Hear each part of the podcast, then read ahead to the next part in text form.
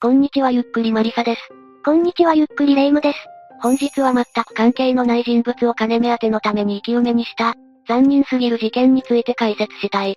殺し方が残酷だと重罰化する傾向があるんだけど、その中でも生き埋めは少子とか拷問と同レベルで重く取られるわね。今回の事件も相当残酷と検察に指摘されたんだ。事件の概要、経緯、裁判とその後について順に解説していこう。事件が起こったのは1992年7月23日。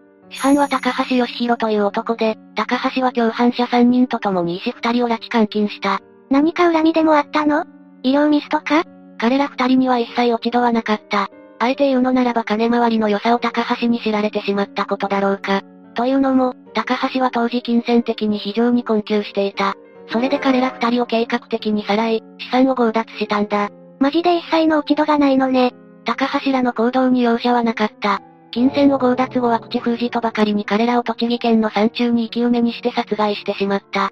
さらに恐ろしいことにこの事件は長期間解決されず、下手すれば未解決事件になりかねなかった。一体どういう事件だったの？では事件の経緯、詳細に移ろう。後に犯人となる高橋義弘は、東京都目黒区で不動産会社を経営していた。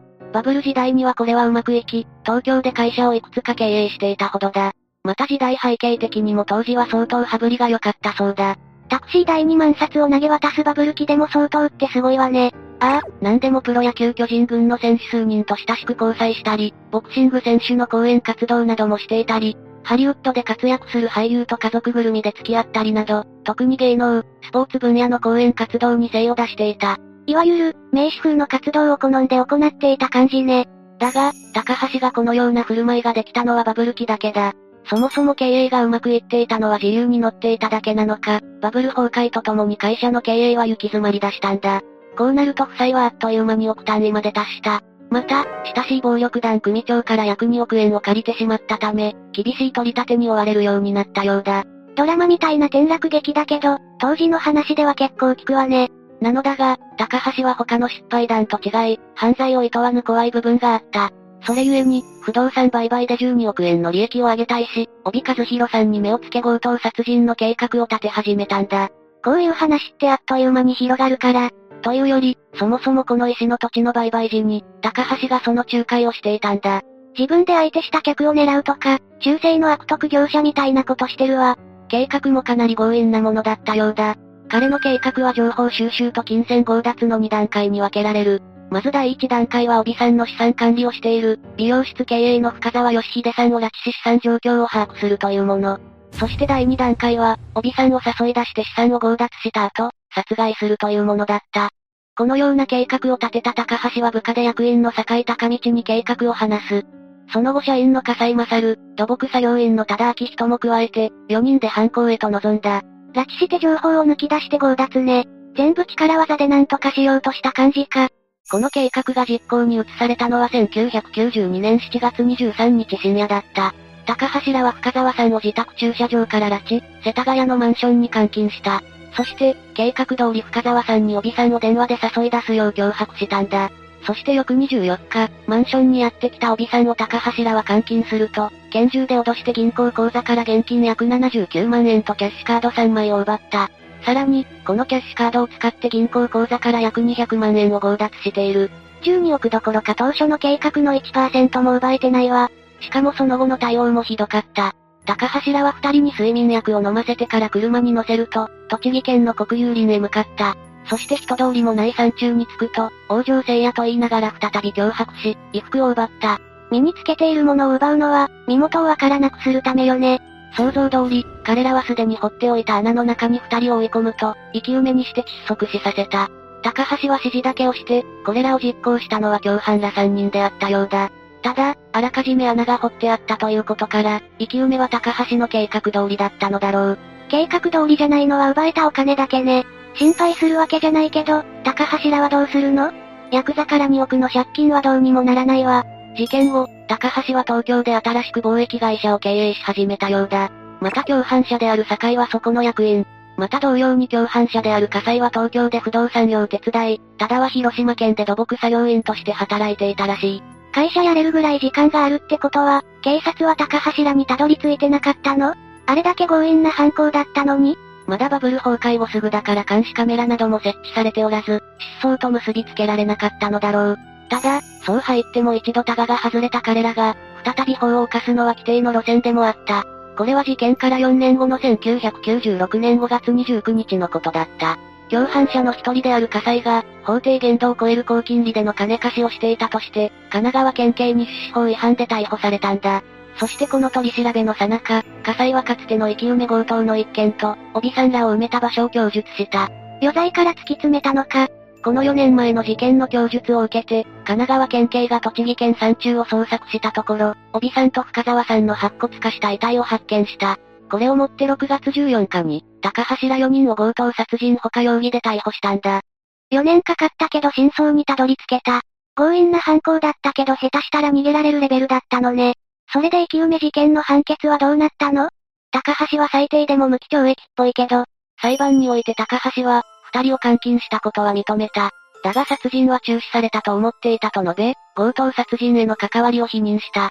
つまり共犯者3人が勝手にやったとしたのね。他の3人はなんて言ってるの？まず酒井は、強盗殺人の共謀については有保。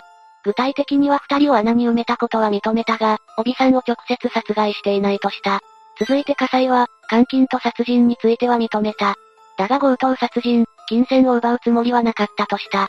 最後のただは、監禁と殺人は同じく認めた。こちらも強盗については認めも否認もしなかった。全員重罪になるような強盗殺人だけは避けようとしたのね。ただそう入っても検察側は命乞いをする被害者を、生き埋めにするなど残忍かつ冷酷と指摘した。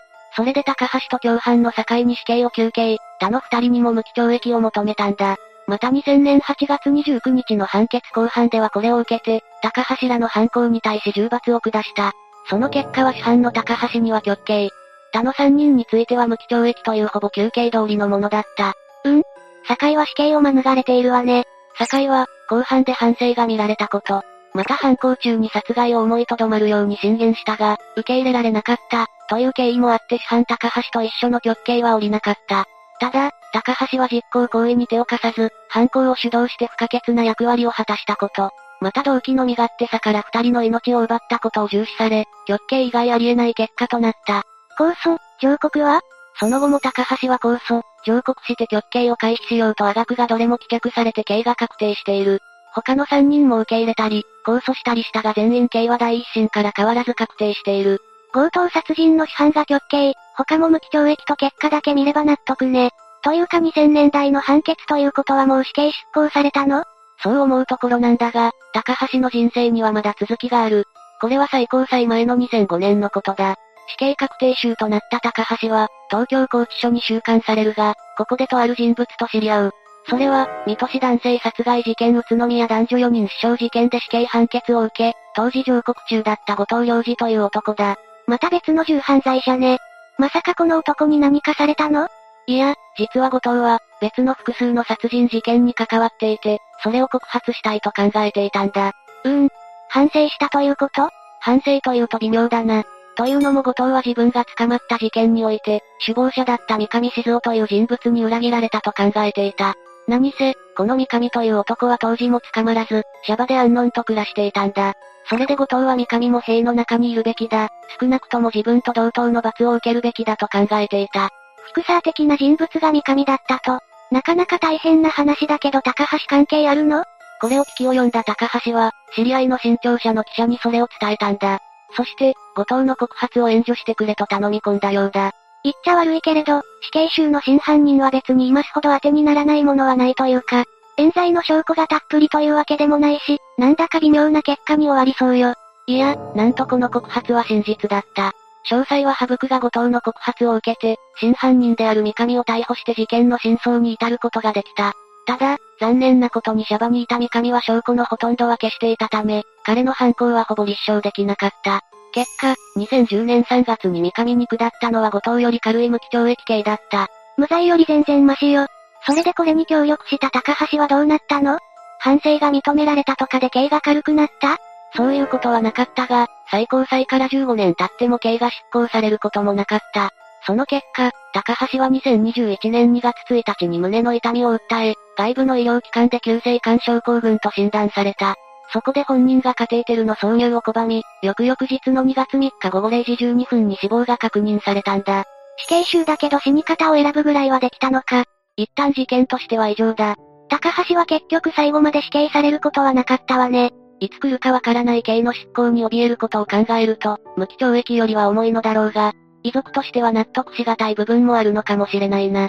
とはいえこういう死刑囚も珍しくはない。え？そうなの？この原因というか理由だが、死刑囚には裁判をやり直す再審を求める権利があるんだ。法務省内には、再審請求中の死刑囚には執行しない暗黙のルールがあるから、再審を棄却されても請求を繰り返す死刑囚なんかもいるぐらいだ。執行後にやっぱり間違いですはできないから、慎重にならざるを得ないというのはわかるけれど、暗黙のルールを逆手に取ってる人物も結構な数いそうね。最後になりますが被害に遭われた方に哀悼の意を表します。最後までご視聴ありがとうございました。